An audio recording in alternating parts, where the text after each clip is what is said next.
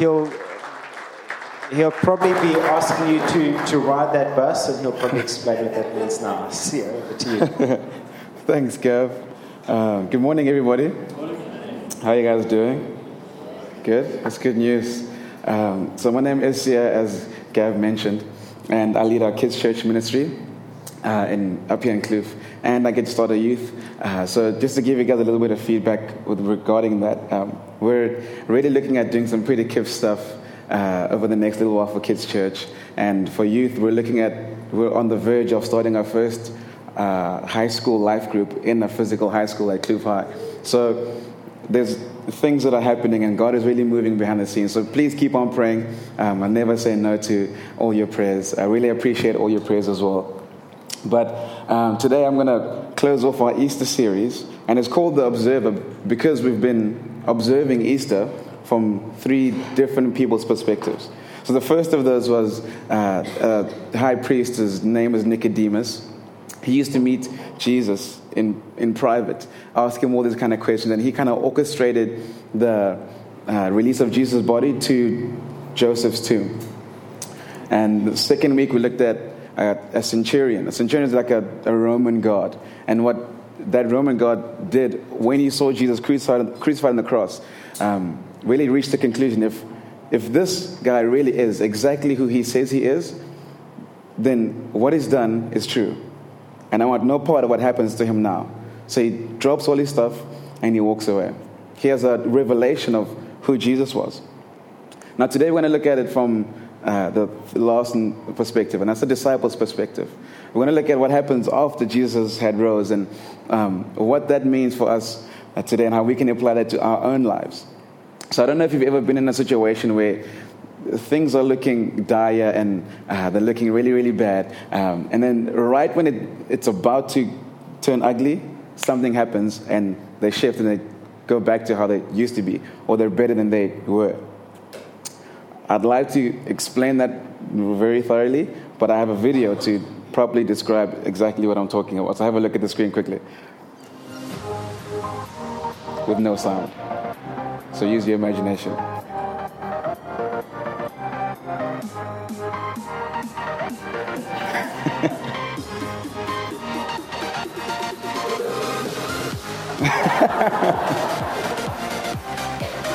this one I thought was pretty cool.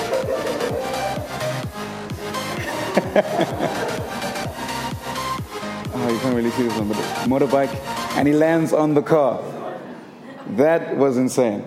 Um, so there's so many more videos on YouTube. I got lost for like an hour watching those things um, of people that are supposedly on a on a dire path, and then something just shifts, and then things are better, things are good.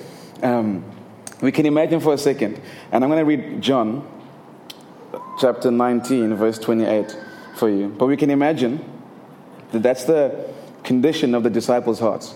Things are dire, things are bad, and they don't know that things are going to get better. So to them, their story is over. It's reached its conclusion. The only thing that they can do now is go back to what they know. So let's look at John quickly, um, and we're going to unpack this thoroughly. Not this verse specifically. So John 19, verse 28 to 30 says this Jesus knew that the mission was, not, was now finished. And to fulfill scripture, he said, I'm thirsty. A jar of sour wine was sitting there, so they soaked a sponge in it, put it on a hyssop branch, I hope I said that right, and held it up to his lips. When Jesus had tasted this, he said, It is finished. Then he bowed his head and gave up his spirit. So at this moment, I think John is the only disciple that was physically there at that uh, at Jesus' crucifixion. All the others scattered all over Galilee, Calvary, the place. Um, so we can imagine that what they're feeling is emotional turmoil. There's elements of fear. There's elements of doubt. There's elements of worrying about what the next step in their journey is. They've just walked three years with this individual, the supposed Messiah. And when the time came for them to stand strong, band together, be exactly what he needed them to be, they were nowhere to be found. They'd forgotten what he had said, the past three years, the night before. He told them many times, this has to happen. The it is finished part has to happen. But in, when um, opposition begins to come at them, they forget all that stuff and choose to look at their ability, what, that, what um, their faith in Jesus would mean. Because they would essentially be on the chopping block with him. So they run off, scatter, go here, go there. Peter, in uh, a great amount of disappointment because he just denied Jesus three times. So he goes off on his own. The other disciples also trying to figure out what it is that they're supposed to do next. Stuck in this emotional turmoil. I don't know about you, but I can find myself relating to the disciples sometimes. Man, I'm trusting God for this really big thing. And when it seems like He's not coming through, when it seems like the thing that I'm praying for isn't coming to me, when it seems like He's gone silent, my response is, well, if He won't, then I will. I'll start taking things into my own hands. I'll start feeling like He's not really on my side. I'll start feeling like things are over. So now do this thing my way. The Holy Spirit works in many ways. Um, working to that child right now. Um, but I, would like to believe that I'm not the only person in this room that has done that. When things are looking like they're over, we begin to turn to our own capacity, our own ability. And I'm pretty sure we know that it falls short every single time. See, what the, what the disciples had missed is that uh, as much as they felt that the story was over, it was actually finished, but it wasn't yet over. Because see, Easter isn't just that one moment. Easter happens every single day when we choose to impart the gospel past ourselves. See, when Jesus said, It is over, he meant that his death on the cross for all people once, for all time, had to happen.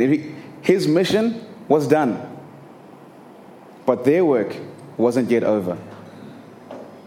So uh, we, we know the story from here on out that Jesus eventually rises, um, and we're going to look at that scripture as well and, and see what happens after he had risen.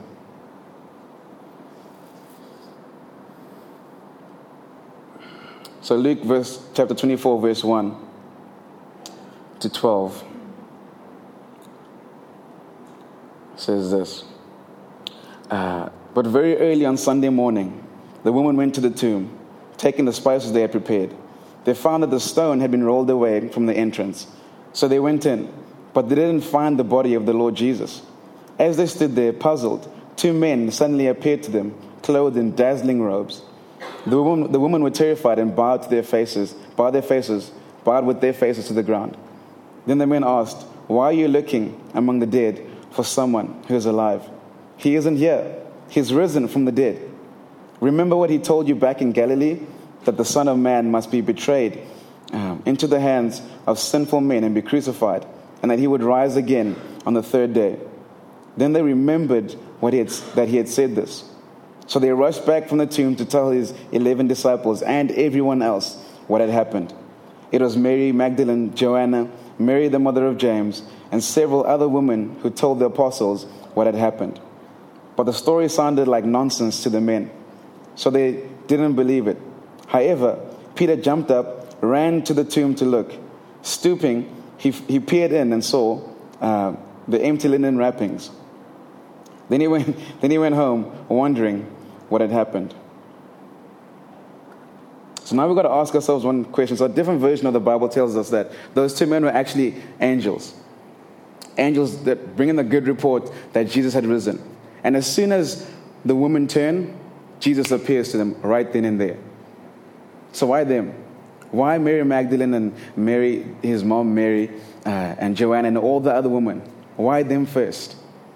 Because we can imagine that at this moment, all the disciples are congregated together in a room, debating what to do next. Peter and James and Andrew and John had gone back to fishing, uh, doing what they know. Some of the other d- disciples cuddled in a room, uh, Thomas in the corner doubting as usual. We can imagine that that's the, the scene that the, uh, that's painted at that moment. So, why doesn't Jesus appear to, the, to the, the disciples at that moment? Why Mary? I'd like to believe, and maybe you can believe this as well, um, that it's because when the angel said he's risen, they didn't argue, they didn't debate, they didn't doubt, they believed. And there is something about faith that moves the heart of Jesus. See, as soon as they get that report, their response is, it must be true. They turn and hightail it back to the other disciples to give them the good news. So the disciples, over the next 40 days, spend their time trying to understand and figure out that he has actually risen. He appears to them one after the other, and yet they still do not believe. If uh, you put yourself in the disciples' shoes at that time, women were just above slaves. Their opinions, their thoughts, their voices were not wanted or needed. So you can imagine that Jesus appearing to the woman first is a little bit scandalous. Because if they give that report, it will be regarded as nonsense. That can't be true. We cannot believe what a woman says. I think that Jesus is hoping that maybe if this report comes from these women first, then they can't be crazy. Then they, what they're saying has to be true because they understand the time that they're living in.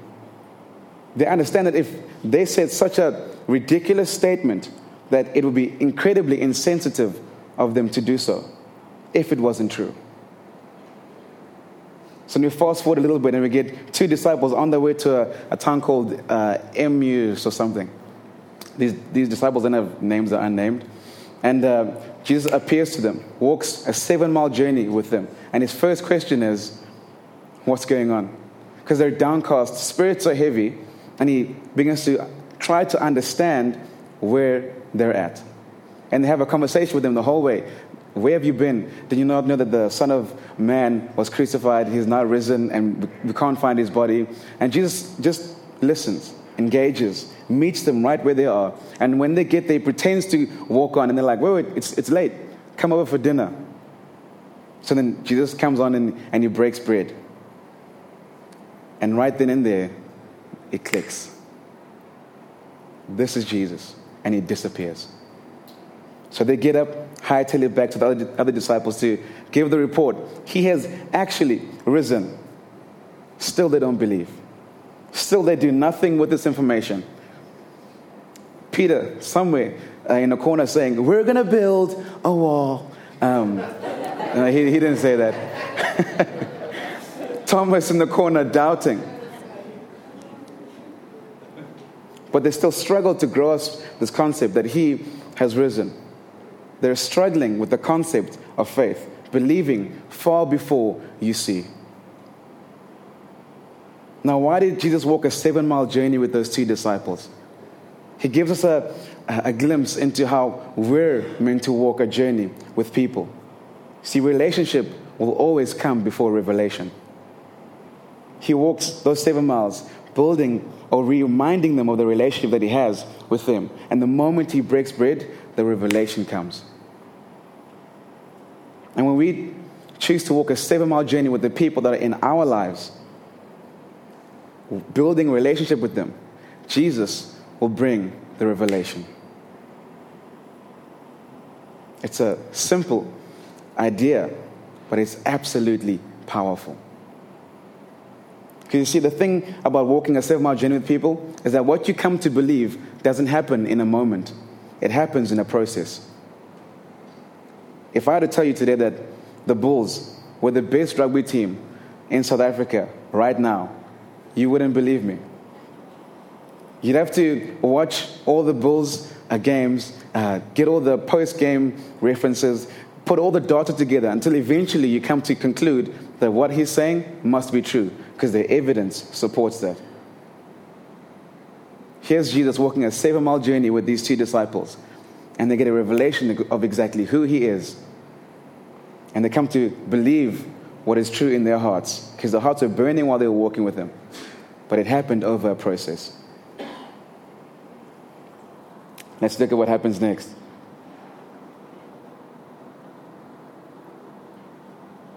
So now, after 40 days of meandering uh, and walking and popping into rooms and appearing to disciple after disciple, Peter, James, all the, the ones, um, all the disciples, and meeting them exactly where uh, they need him to, reinstating Peter as the rock that is going to build his church. Still, after all of this, they struggle to believe. So he appears to all of them together in one room. And we're going to look at that scripture now. Luke 24, verse 36 to 49 says this And just as they were telling about it, Jesus himself was suddenly standing there amongst them. Peace be with you, he said. But the whole group was startled and frightened, thinking they were seeing a ghost. Why are you frightened? He asked. Why are your hearts filled with doubt? Look at my hands. Look at my feet. You can see that it's really me. Touch me. Make sure that I'm not a ghost, because ghosts don't have bodies, as you can see that I do. As he spoke, he showed them his hands and his feet. Still, they stood in disbelief, filled with joy and wonder. I think at this point you got to think to yourself the disciples were idiots. like, how much evidence do you need? How much more do you need to believe that he's actually risen? Like the past three years have made no impact on your life. So much so that one event, one moment has led you to believe that the story is over. That the person that you came to believe no longer exists in the same realm, is no longer walking with you, is no longer who he said he was. And if Jesus never rose, then all he was is a man that died on a cross for a ridiculous cause. If this moment never happened, Jesus was just another man that died on a cross. Um, then he asked them, Do you have anything here to eat? They gave him a piece of broiled fish, and he ate it as they watched, which is a little weird. Has someone ever watched you eat? It's the strangest thing on the planet. Like, that's the one thing that no one should ever do. Then he said, When I was with you before, I told you that everything written about me in the law of Moses and the prophets and in the Psalms must be fulfilled. And then he opened their eyes, their minds, to understand the scriptures. I'm going to pause here for a moment because that verse is absolutely powerful. He opened their minds to understand the scriptures. Who are the scriptures about? Him. He is the scripture. He opened their minds to understand exactly who He is. See, then at that moment, everything made sense. They understand that the story might have felt like it's over, but it wasn't. It was just finished for that season. Because, see, he came to com- accomplish something. He was on a mission to restore all mankind in right standing with God. And when he did that, his work was over, but theirs was just about to begin. See, when he opened their minds to understand the scripture, he helped them see the bigger picture that goes far beyond themselves. And I think that that's the mentality that, that mentality that we need to look at the gospel with. The gospel is meant to move far beyond ourselves. Because see, if Easter still, uh, if Easter really is not over, then the gospel needs to keep on moving amongst the, the lost, the unsaved, the people that don't yet believe. The gospel cannot stay in this room. The gospel can be just for Christians that are uh, huddled up in the corner singing kumbaya. It's got to be far bigger, bigger than us. It's got to keep moving far beyond ourselves. Because see, when we understand the bigger picture that Jesus saved you with someone else in mind, we cannot help but keep the gospel moving. Because see, if good news is still good, then we have to share it. Now you might be wondering to yourself, how do you how do you share the gospel in a way that isn't weird? Because it's really getting to that point now where you say Jesus to someone and they close off. They don't want to hear nothing of that. How do we share the gospel in a way that is constructive and helpful to the person that we're sharing it with? I'll get to that in a moment, but let's conclude this verse quickly, this portion of scripture. And he said, Yes, it was written long ago that the Messiah would suffer and die and rise from the dead on the third day. It is also written that this message will be proclaimed in the authority of his name to all nations, beginning in Jerusalem. There is forgiveness of all sins for all who repent. You are witnesses of all these things. And now, and now I will send the Holy Spirit, just as my Father promised. But stay here in the city until the Holy Spirit comes and fills you with power from heaven. There's some really incredible portions in the beginning there. When Jesus eventually reaches the end of himself and he gives them physical evidence that he's actually alive, he's trying to achieve a spiritual result. Because see, faith is believing before you see, but uh, we all know that seeing is believing. So he resorted to that to get them to understand that he, he's alive. And when he breaks bread, he doesn't do that by accident. He was restored to all his glory when he rose. I don't think he was hungry. But there's a spiritual significance to him choosing to break bread with the disciples, choosing to take communion with the disciples, because he wants to remind their spirit of who he is. Because see, for those 40 days, all he was doing was changing the condition of the disciples' spirit. Because there was work for them to do. And it wasn't going to happen unless their spirit was changed. Because they were downcast, sad, unhappy, uh, doubting, uh, ashamed, disappointed. All those things were happening in their hearts. Jesus had to fix that first before he sent them out. But at this moment, eventually he's like, cool. I've, I've done what I need to do with you. You might feel like you're not ready, but there's a mission, there's a mandate that needs you. But you can't do it without the Holy Spirit. And when he takes communion with them, when he breaks bread, he reminds them of the, uh, the feeling or the internal desire within their hearts that longs to take communion with Jesus. Because when, we do, when we take communion, it's obviously different now because we have Jesus in our hearts, but they physically had him there. When we take communion, it's in remembrance of that moment. When he was doing it then, he was reminding them of the Last Supper, what they must have felt, what they were talking about, what the moment must have felt like. There is significance to everything that Jesus did from the moment that he rose to the moment that he ascended to heaven. Because he says, Stay in the city. They make their way over to Jerusalem, it was about a day's walk, and they stay there sitting in a room together, uh, having mild conversation. And then eventually, someone's like, we should, we should maybe start praying after they instated Matthias as the, as the 12th disciple. They start praying and praising. And the Holy Spirit comes upon them. They start speaking in different tongues. And people around Jerusalem start hearing someone speak in their language. They go and have a quick look and like, weren't those the disciples that were walking with Jesus? Why are they speaking in my tongue? Peter stands up and takes his moment, preaches the good news. 3,000 people are saved in that moment. Now, when we hear the word preaching, it always sounds far more uh, holy than it is. Preaching is simply telling a story. He got up and told a story about a man who came to die on a cross for all creation, wiping out all sin, defeating death once for all time for everyone.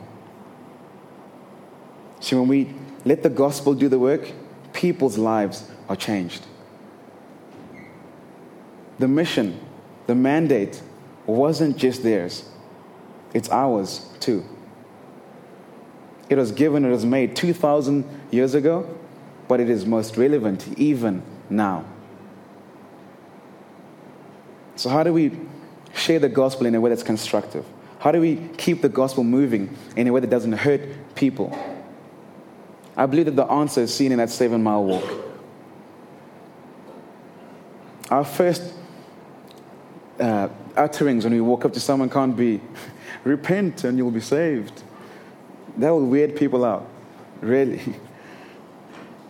But maybe when you're at a coffee shop, you can just say hello to the person on the other side of the counter.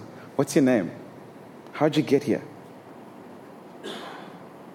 And maybe the person at work that rubs you up the wrong way, maybe when you come into the work, to the office next week, tomorrow, um, you bring them a gift. Start a conversation. Walk seven miles with people. Build relationship with people. We are carriers of the gospel. We're ambassadors of the gospel. Our job isn't to change people, our job is to love people. Jesus does the changing. See, when we build relationship with people, He will bring the revelation, and that's life change. The solution is quite simple. And I know this is not the most theologically profound sermon that you've ever heard, but the solution is simple. Just keep the gospel moving through relationships and let God do the changing. You are an important piece in this puzzle. I want you to just exercise a little bit of um, imagination for a second. Imagine that the, that the disciples, after Jesus had ascended into heaven, decided not to go to Jerusalem. Would we be sitting here today? Now, we'd like to believe that we, we would because God is far bigger than people's mistakes. But I don't think that we'd be sitting here specifically in this setting, in this circumstance, in this context. We might be, but not everyone would be in this room at this exact moment. The story isn't about us, but it needs each and every single one of us. I know of a pastor in America who has uh, a four time cancer survivor in his congregation. Just take a minute to let that sink in. Four time cancer survivor. She reached a point in uh, her bout with cancer where she was like, cool, if this is what the devil's trying to use to disrupt my faith, then I'll turn my prison into my platform. And she started reaching the people that were getting chemotherapy with her. One week, eight come to church. The next, 20. She chose to use the very thing that was looking to be over as her mission field. She chose to go. Maybe not go to Saudi Arabia, Australia, China, all those nations. Just walk across the room and say hello and tell a story. Be a witness. Or perhaps a couple in, so they were born in Cape Town. Um, and when they got married, he felt that God was calling them to move to Western Zambia, one of the most impoverished countries or parts of the country.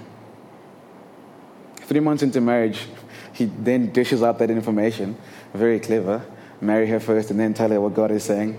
Um, but she, understanding that God is far bigger than them, submits to that and they moved to Western Zambia. They started a thing called the Zambia Project. They feed mm, maybe close to 300 orphans a month. They started a thing called Hope Art, where if you buy two bracelets, you can feed an orphan for a month.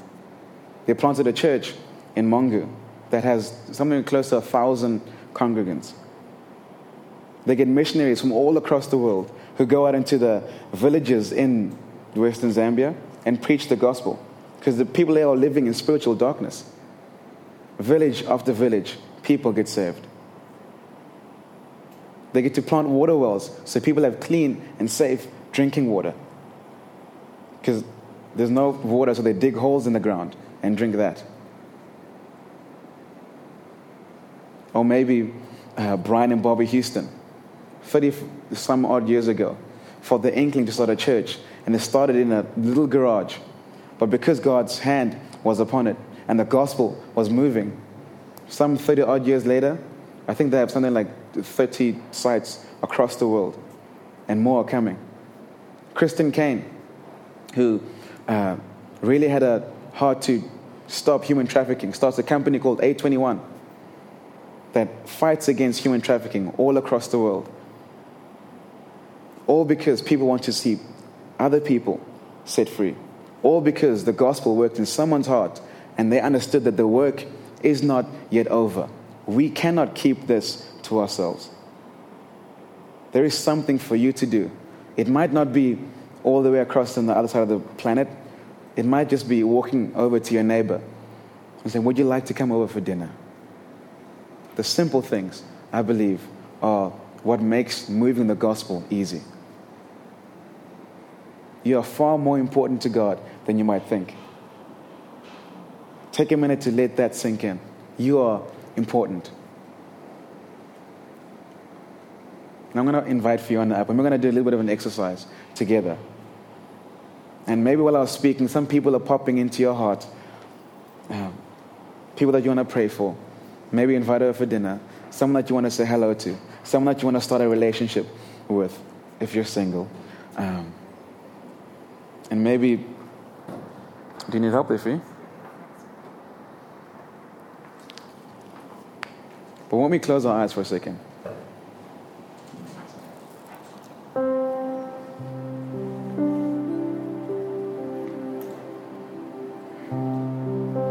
I want you to begin to imagine what the world would look like if you move the gospel beyond you. Who would you pass it on to first? How would you pass it on? Or if I bring it a little bit closer to home, what does the gospel mean to you? What has it done for you? Man, that is far more important than making a bad person good. You made a dead person alive. Want you to begin to think on people that you'd like to start sharing the gospel with, or think on things that you'd like to start doing, ministries that you'd like to start, businesses that you'd like to start. That you see people's lives impacted and changed forever, relationships that you'd like to build friendships that you need to rekindle.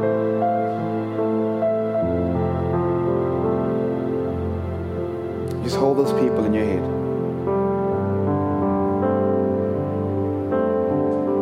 Heavenly Father, we thank you so much for the price that you paid for us.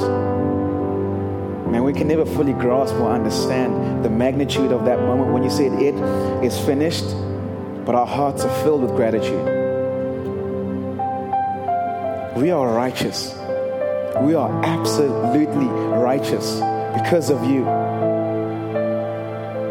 And man, that gives us every reason to go. To go be a witness, to go be a friend to all the people that don't yet know you. The work on the cross is finished, but the work on earth is not yet over. Holy Spirit, won't you begin to place people on our hearts that we can start to build relationship with, that we can start to walk a seven mile journey with.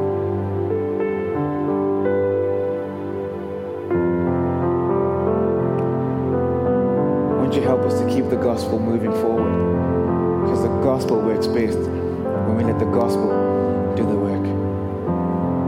Heavenly Father, we love you. We appreciate these moments that we can be uh, inspired and faith stirred up within us. Won't you help us take one step, one faith step, no matter how small, no matter how ridiculous it might seem, but just one.